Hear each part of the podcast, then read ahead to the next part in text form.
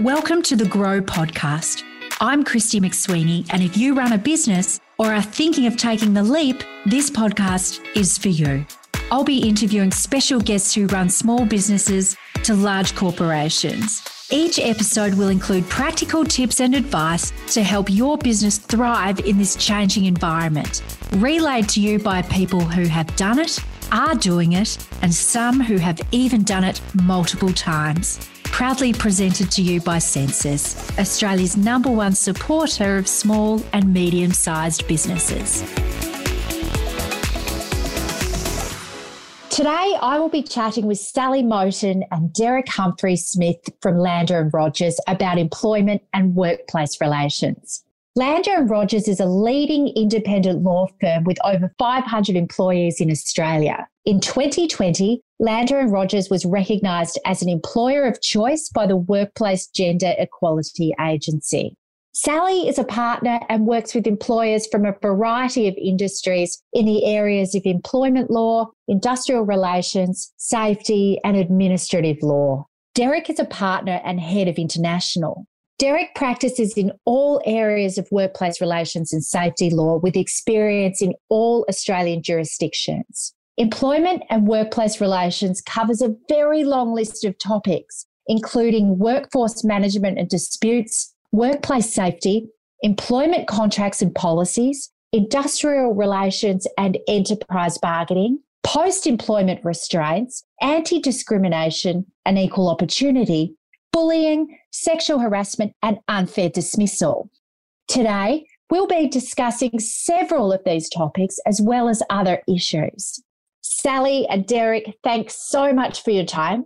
2020 was an interesting year for employment and workplace relations. I wanted to start with the shift in employee expectations, as well as community expectations in regards to sexual harassment and what that means for businesses of all sizes. Lander and Rogers recently announced a no bystander policy in their workplace for dealing with sexual harassment. Derek, perhaps you could provide an overview of this particular policy and its origins. Thanks, Christy. And uh, look, certainly there have been shifts in uh, community expectations and I think awareness of employees' rights in the area of sexual harassment. I, I think as a firm, we were caught a little bit off guard uh, that there was so much media interest in a change that we thought was just the right thing to do. We think discretionary language in policies in an area uh, as critical as sexual harassment is probably unhelpful in 2020. So we wanted to make that more mandatory, hence the change for people in our workplaces who witness anything that makes them feel uncomfortable or makes another person feel uncomfortable, that they are required to come forward and uh, put the firm on notice that that's occurred. And as a result, that will then be investigated and dealt with in an appropriate way. So so that's really the backdrop to it. We're just surprised that more firms had not made this change previously, and uh, it appears that we're first to market uh, here in Australia, and certainly talking to a whole range of our corporate clients about making a similar change. Sally, were you surprised by the policy? Do you think other organisations will introduce a similar policy? Um, no, I'm not surprised. I think it's something that we can be really proud of here at Landers that we've um, really adopted this bystander policy where if you walk past the behaviour, you're expected to report it. And that's a standard that's been in place in safety law or safety practice for a long time. So the standard you walk past is the standard you accept. And we've now put that in place for sexual harassment. So if you walk past it and you don't say anything, then you're accepting that that's okay. So the onus is now on you as a bystander or the recipient of the behaviour that you must report it. And it's something that the firm can be really proud of that we've taken a stance like this. I've received emails from practitioners in the industry to say, congratulations, what a great step that the firm's taken. In terms of, I guess, how clients can manage it and reporting of it in their organisations, they could decide to adopt a similar approach. I don't think it's across the board, this mandatory reporting obligation, particularly for bystanders. There's often, there is a discretion in policies. So I think it's taking it to that next level. So I think it's a really positive move that hopefully will become the norm. by making reporting mandatory in these circumstances, it addresses one of the issues that impacts all organisations where there are differentials in power. So where that power gradient exists, it removes the, I suppose, discretion for a witness to this behaviour to take action. This imposes a positive requirement on the person to do so. And I suppose in extreme circumstances, a failure to do so would be in breach of policy and therefore um, potentially lead to disciplinary action. So it's trying to level that playing field in terms of the power gradient. In many workplaces, employees may fear losing their job if they raise issues about sexual harassment. What is your advice to employers in how best to deal with concerns raised by employees, perhaps using some experiences from your own work or industry trends? Well, obviously, there's that statutory protection. So, in the Fair Work Act, there's the general protections provision. So, if you make a complaint as an employee and then you suffer adverse action as a result, there's a protection there for you that you can bring a claim, either if you're dismissed as a consequence or even if you're not dismissed, you're allowed to bring a claim. So anything that employers do to protect or assist complainants on top of that is really building on that statutory framework things that we've seen clients do in the industry include having an anonymous reporting hotline so that employees can ring. They are then dealt with electronically so that they can put their details in. There's never any actual one on one discussion with the complainant. So you don't even know if they're a female or a male. All you know is that they're a complainant that's put this complaint in. Their complaints are then investigated. So that really protects those employees that feel scared about coming forward. But I must say, if there's a culture within an organisation where someone doesn't feel comfortable reporting something like that, I think the organisation should be looking at itself and asking itself questions about why people are fearful of reporting, because that really isn't the right culture that you want to be having as an organisation. Sally, employers cannot dismiss their employees in circumstances that are harsh, unjust, or unreasonable. What would you describe as meeting the criteria of harsh, unjust, or unreasonable? What it really goes to is whether or not, as an employer, you have a valid reason to dismiss your employee.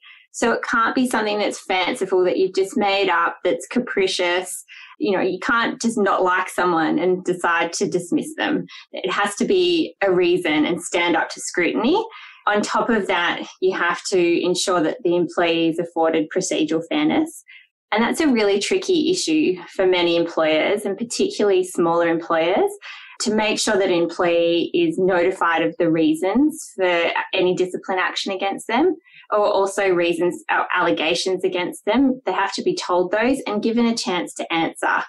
And then um, the employer has to seriously consider any of the responses before making a decision to dismiss. So that's the procedural fairness element. And then there's on top of that a harshness component or the other factors. So is the employee older in age? So they're going to have more difficulty in getting a job. Are they supporting their family and the only income earner? Do they have children with disabilities? Do they themselves have a disability? All those type of personal factors the Fair Work Commission will take into account in deciding, even as an, if you have a valid reason, would the dismissal otherwise be harsh? So it is quite a high threshold to get over. And we're certainly seeing this year in 2020 many more unfair dismissal claims being lodged. In 2019 20, the Fair Work Commission received over 16,500 unfair dismissal applications, accounting for nearly 50% of their workload. Derek, what happens once an application is made and how long is the process? It can vary, Christy, but as a matter of course, the Commission, once it receives an unfair dismissal application, will list a matter for conciliation. So that process tends to come on quite quickly depending on workload. But at the moment, we're seeing um, most listings for conciliation between one and two months from the date the application is made. Obviously, the employer needs to put on its response to the application and following conciliation. And in most of the cases, settlement does seem to still be reached. But uh, I think what we're going to see, Christy, as a result of the pandemic that uh, we've seen in 2020 is I think it's going to be much more difficult for dismissed employees to find alternative employment on the open labour market.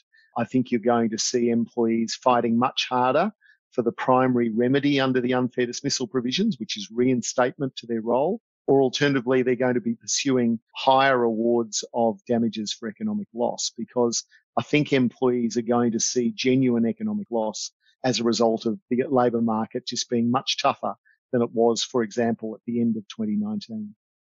Sally, COVID 19 has impacted businesses.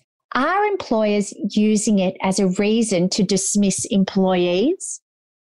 I think COVID 19 has certainly, as you've pointed out, had a huge impact on businesses. And so there have been those that genuinely couldn't function with the number of employees that they had, which is why the government set up that JobKeeper scheme where you could stand down people, but they continued to get paid. So I think in a large part, that JobKeeper scheme really address that issue where if you as an employer had suffered a significant loss due to COVID in your business and they had those thresholds that they put in place, then you could stand down your employees, receive the income from the government and continue to pay them so that they're there when you need them, um, when your business gets back up and running. So I think on the most part, we're not seeing dismissals due to COVID. I do think that there's the odd occasion where an employer is dressing up a stand down and relying on the COVID ability to stand people down just to get people out of the workforce they don't like. I would say that I've probably seen that on occasion where it's not reasonable and the person's been stood down because they may have had a grievance or something with the employer.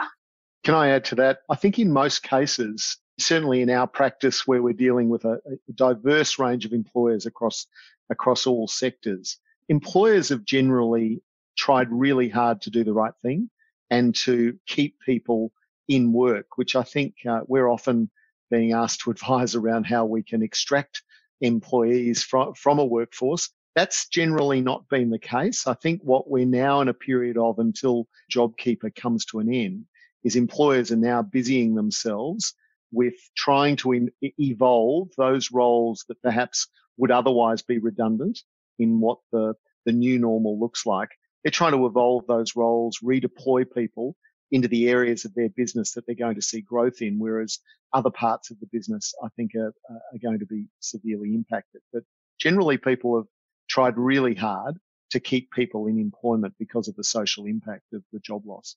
Sally, what advice would you give to businesses so they don't end up before the Fair Work Commission?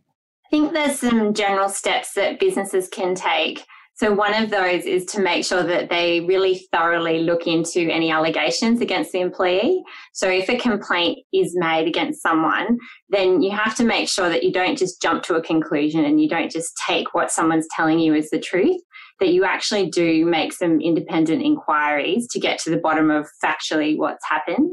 You have to also make sure that you give the employee who's being alleged to have done the wrong thing procedural fairness. And what that looks like is giving them the allegations against them. So making sure you set those out, usually in writing. Got to give them enough information so that they also are able to respond to that allegation meaningfully. And then it's really good to give an employee the opportunity to respond to any proposed penalty. So if you're proposing to dismiss someone, you should really let them know that you're proposing to dismiss them. Let them have a chance to respond to that, tell you the reasons why that's not appropriate. Consider that before then making your final decision. And if you follow those general rules in terms of giving someone the allegations, investigating, ensuring procedural fairness, having a good reason for dismissal, that invariably sets you up well if a claim is made against you. Christy, one of the other issues which has seen the Fair Work Commission have some focus on this in recent times is the way a decision to terminate an employee is communicated to that employee.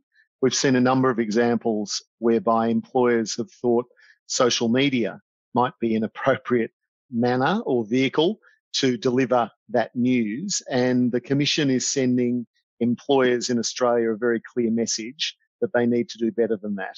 And, uh, and I think always a meeting in person with the employee when that news is delivered is the best approach. Obviously, there'll be some occasions when that's just not possible. and uh, you will need to use email, for example, or certainly a, a couriered letter to the person's home address. But ideally, that meeting should be conducted in person. And uh, I, think um, people who are thinking about using Facebook or WhatsApp or these sorts of platforms, it's not a great idea. That's a good point that Derek makes. And there's been a recent case where someone was dismissed via text message, and the Fair Work Commission has said it's not good enough. That's not procedural fairness. And you need to do better, as Derek says, and bring them in and tell them the reason and have that discussion with them and treat them humanely.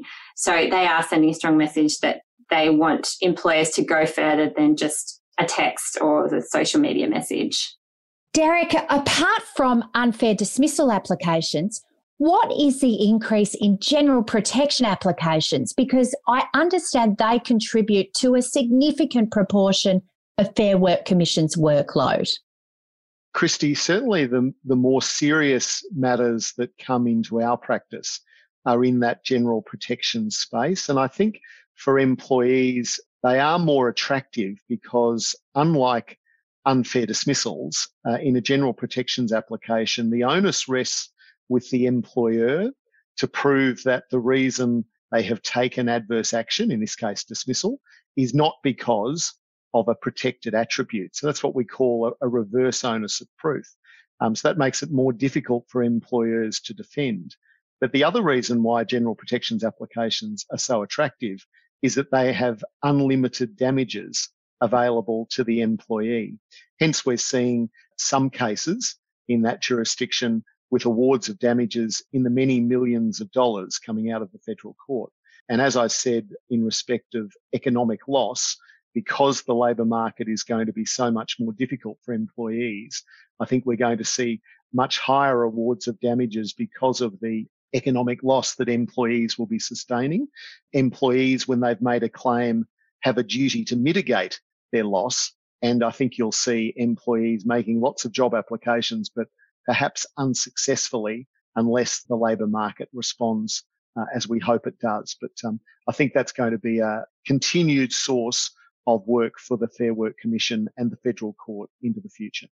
And in addition to what Derek said about those award of damages, we've seen just in the last few months, the latter part of 2020, a general protections decision where the damages awarded were over $5 million. That's a huge risk for employers if you're faced with a decision, you know, you've not only defended it through the courts and then you're hit with the damages award of over 5 million. So they do present a really significant risk to business. Derek and Sally, I understand that workplace safety regulators are taking an increased interest in sexual harassment. Can you comment on that?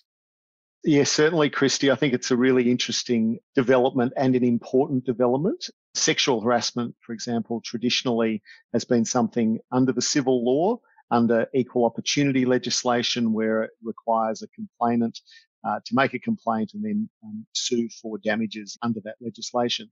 We've seen workplace bullying be a safety issue right from the start, and that's certainly regulated by entities such as uh, WorkSafe in Victoria and, and Safe Work in New South Wales. What we're seeing with the evolution in the sexual harassment space is that sexual harassment is now being firmly regarded as a safety issue by regulators. And I think as a result, because of the potential penalties involved for employers. This will take uh, sexual harassment. It will elevate it even further than it should be already to the boardroom table in the same way that safety sits as a standing agenda item for most board meetings. I think you'll see sexual harassment firmly there as a, standing agenda item as well because of the prospect of uh, safety regulators intervening uh, in that workplace. Sally, we've talked about the impact COVID 19 has had on workplaces and workplace relations. What has been the impact on the duty of care that employers have when staff are working from home? It's a really interesting issue, particularly in relation to bullying, because you would think that if you're not working together in the workplace, then there's no opportunity to bully one another. So, therefore, there should be a decrease in those claims. But actually, uh, certainly in my practice, I've seen a real increase this year in terms of allegations of bullying and requests for investigations of bullying. So even though we aren't working together, there are other means for people to bully each other in terms of social media, online messaging applications. And I think as well, employees may just be feeling stressed and general sort of disgruntlement. So therefore, they're coming forward more easily with complaints. So I'm certainly not seeing the drop off that you would have expected to see in bullying complaints when we're working from home. I think employees feel safer working from home as well, Sally. I think the preparedness to come forward that you mentioned, I think there's a there's some there's some empowerment that occurs from being within the safety of their home, raising issues. They want a healthy workplace where their well-being is paramount, and I think to achieve that, uh, they can do that particularly by participating in workplace investigations through Zoom and Microsoft Teams. Everyone's quite comfortable with that approach now. And it's certainly another one of those issues that's getting a lot of attention, isn't it? Ambulance Victoria coming out and saying that they're going to be looking into bullying. So it's along with sexual harassment, one of those topics that employers are still really grappling with and um, trying to get on top of. But it's a complex issue and it can take a lot of time. Working from home obviously affects these types of issues. It is. One thing that that may assist with is the collection of evidence. So if you're engaging online and you're messaging each other online or you're engaging on social media, there should actually be a document trail of those messages being sent to each other. So that's something that can be really helpful for employers when they are investigating these matters to get a copy of those messages, which can then really establish the bullying and establish what the employee is saying. Or it might actually establish a defense for the employer to say, well, actually, it's not how the employee portrayed it at all. Here are these messages, and they're actually quite innocent. So, in a way, that might actually help. What advice would you both give to employers around the issue of employees who really enjoy working from home and don't want to go back to working in the office full time? At the moment, you need to assess the role carefully and say, is this just a matter of convenience for you, the employer who likes having everybody together in the one place? Or are there some, are there some genuine business reasons why the role you're talking about can't continue to be performed from home? So it might be you say, well, there is some significant team benefit of getting us all together, for example, on one day of the week, for example. So you're not going to be criticized, I don't think, if you were to agree on a, on one day a week where everyone's together in the office because, you know, you can have team meetings in person, you can collaborate together, you can work on little projects together. There, there is some, uh, uh you know, often unquantifiable, but there is benefit. I think that would be recognized. When you start requiring three, four, five days in the office, I think you're going to struggle, is my assessment especially if you haven't had a loss in productivity while everyone's been working at home. So law firms are a pretty good example where we seem to have worked really well working remotely and so far haven't really seen the hit of that on the bottom line. So how do you then say, well, it couldn't continue? It's a really tricky issue. But as Derek is saying, the, the benefits of collaboration, I think innovation has really taken a hit. Yeah how do you have those innovation discussions when you're all at home individually? They're things that come really naturally when you're just side by side in the office. And I think that's something that's really taken a hit while we've been working from home. Yep. And I think learning and development, particularly for our junior staff, I think it's easier at a more senior level like Sally and I are, but I think at a junior level, Uh, how do you pick up all that you know that learning by osmosis that occurs yeah that occurs just in the office when you're hearing what's going on and sitting alongside more senior people? And i also think therapeutically it's good to get them out of their house just getting them into an office environment and out of their bedrooms. What closing advice would you provide to businesses of all sizes from startups to large corporations around the issues we've discussed expectations of employers and employees have changed markedly in the last two years. And I think for businesses to establish clear standards of conduct and behavior for their employees to abide by is probably the most important step that businesses can take. Having a look at what policies and procedures um, might be in place, but also looking at what the leadership messaging might be from that business around uh, the expectations of employees making sure that that reflects current expectations. And most importantly, where somebody doesn't meet the standards, taking action because we see on too many occasions employers digging themselves a hole by avoiding the difficult conversation, by avoiding putting an allegation to an employee for a response. And then down the track, when that same employee does it again, the employer tries unsuccessfully to rely on that previous example. And I think let's, let's really make an effort to um, nip conduct in the bud and make it clear what the expectations are. Sally Moten and Derek Humphery Smith from Lander and Rogers, thank you so much for your time today. Thanks for listening to the Grow podcast. For future episodes, be sure to subscribe. This podcast is proudly brought to you by Sensis, Australia's number one supporter of small and medium sized businesses.